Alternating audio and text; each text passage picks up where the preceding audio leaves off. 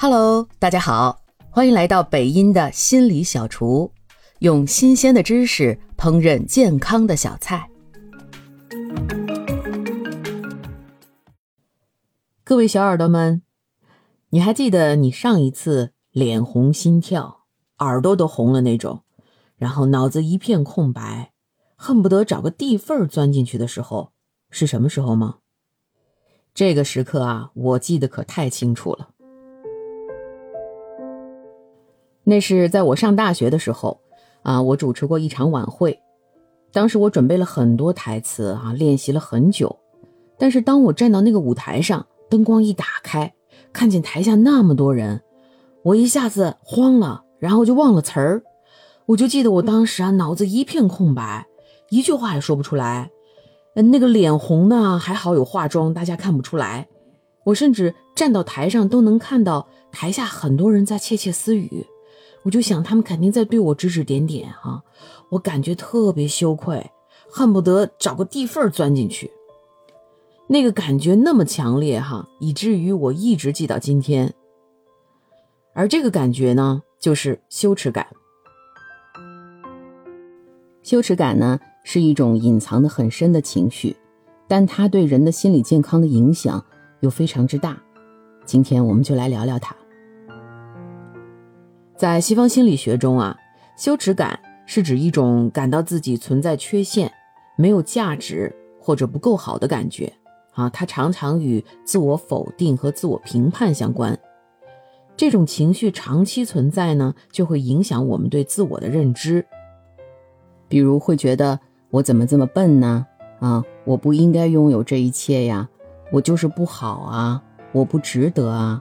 啊，这种自我价值感很低的核心信念。有一位古希腊学家曾经说过：“羞耻是我们灵魂所能承受的最大震撼。”在我们中国文化里，受面子文化的影响，羞耻感被放大了。因为羞耻感不仅关乎个人，还关系到家庭、社会。当我们的行为不符合社会期待的时候，我们不仅自己会感到羞耻，也可能会担心给我们的家庭和社会带来羞耻。羞耻感的成因非常复杂啊！最近呢，听到一个加拿大的心理学教授的讲座里提到，羞耻感实际上是来源于对关系和情感连接的渴望。当我们害怕失去这种连接的时候，我们会感到羞耻。比如，小孩子刚出生的时候是没有羞耻感的，他们天生希望与人连接，嗯，因为我们人类两种最基本的需求就是求生和与人连接嘛。但是，当照顾者不能时常关注陪伴孩子，啊，不能满足他们的需求，会拒绝他们的时候，小孩子因为害怕失去和照顾者的连接，他们就学会了这种感觉。当这种感觉袭来，小孩子呢就会放弃自己的需求，转而去迎合照顾者的需求，哈，也会出现一种类似动物的投降的状态。因为如果他们不这样做的话，他们会受到更猛烈的袭击或者拒绝。啊啊！当我在说这段话的时候啊，我其实心里是有点内疚的哈。我想起我家孩子小的时候，我曾用类似的哈“你听话啊，不然妈妈不陪你玩了呀”这样的话来吓唬他。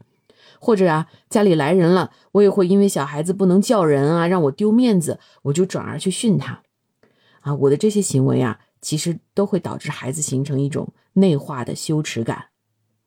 所以说啊，对三岁以内的小孩子啊，做妈妈的一定要尽可能多的陪孩子，尽可能满足孩子的需求。有点扯远了哈，再回来继续说我们这个羞耻感。嗯，当我们感到羞耻的时候啊，我们会投降吗？所以，我们脑子会突然空白，会语塞，还会脸红、心跳，想要找个地方躲起来。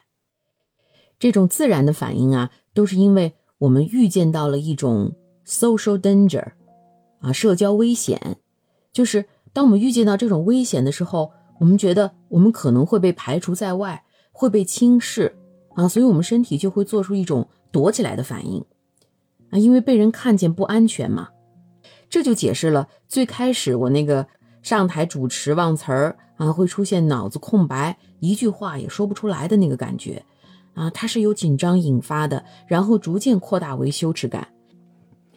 因为羞耻感的成因非常复杂，这种情绪呢也不容易识别，它通常是隐藏在一些呃二级情绪，比如生气、愤怒、忧伤之后的一种底层情绪。特别是在我们中国这个面子文化的影响下，哈，我们是不会轻易表达自己觉得羞耻这种情绪的。相反呢，我们会用一种呃被大家更容易接受的情绪啊，比如生气啊、愤怒啊来表达。你比如说青春期孩子啊，他们在发展自尊感的时候，他们会对他人的指指点点特别敏感。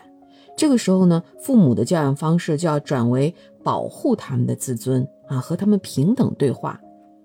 但是如果父母做不到这一点呢，对孩子继续指责他们哈，那孩子就会选择躲着父母了啊，嗯，比如躲在自己房间不出来哈，经常见不到他们人儿啊，甚至有的时候被父母说急了，他们会变得暴躁发脾气。那么其实啊，在这个发脾气的背后哈，他们是害怕。被人说啊，被人说他们会觉得很羞愧，但是他们自己又不好意思表达出来这种情绪，转而就会用生气、发脾气这种激烈的方式去把人推开啊，这样他们就能躲起来，就会去避免去体会那种羞耻感带给他们的强大的震撼。我们应该如何面对羞耻感呢？我们下期啊接着聊。感谢您的收听。如果喜欢今天的心理小菜，记得点赞、评论、加关注，也可以点上一份回去送给你的亲人和朋友哦。